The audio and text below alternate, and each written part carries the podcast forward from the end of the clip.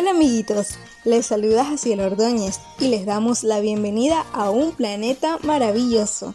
Meditaciones para menores escritas por Vicky Redden y las hermanas Dee Litton, Reed y Joel Reed llamada Bienvenidos. ¿Quieres saber más sobre el clima? El texto bíblico para la meditación de hoy 22 de febrero se encuentra en Salmo 111, 1 y dice así. Aleluya, alabaré al Señor de todo corazón. ¿Te gusta ver la información del tiempo en la televisión? Si te gusta saber qué tiempo hará el día siguiente, seguro que disfrutarás con algunos datos sorprendentes sobre el clima que presento a continuación. Cada relámpago produce unos mil millones de voltios de electricidad. Eso es suficiente para encender una bombilla de 100 vatios durante tres meses.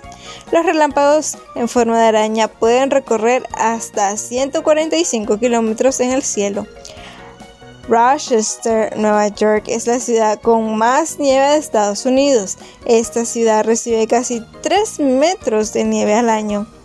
En febrero de 1953 cayeron casi 5 metros de nieve en 7 días en Thompson Pass, Alaska. Imagínate un helado de ese tamaño.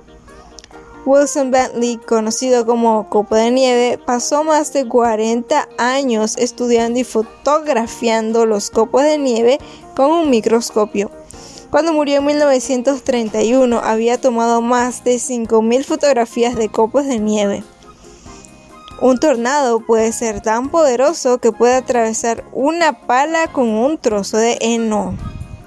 La temperatura más alta registrada en Norteamérica se produjo el 10 de julio de 1913 en el Valle de la Muerte de Estados Unidos. Alcanzó unos sofocantes 57 grados centígrados. La temperatura más baja se registró en Snack, Yukon, Canadá, en 1987 con 62 grados bajo cero. La ciudad Quibdó en Colombia tiene la mayor pluvosidad anual del planeta con una media de 9 metros de lluvia al año. El lugar con menos precipitaciones anuales también está en Sudamérica. Arica, en Chile, recibe un promedio anual de precipitaciones de 0.0762 centímetros. Cuando vivamos con Jesús en la Tierra Nueva no hará frío ni calor, el clima volverá a ser ideal como en el Edén.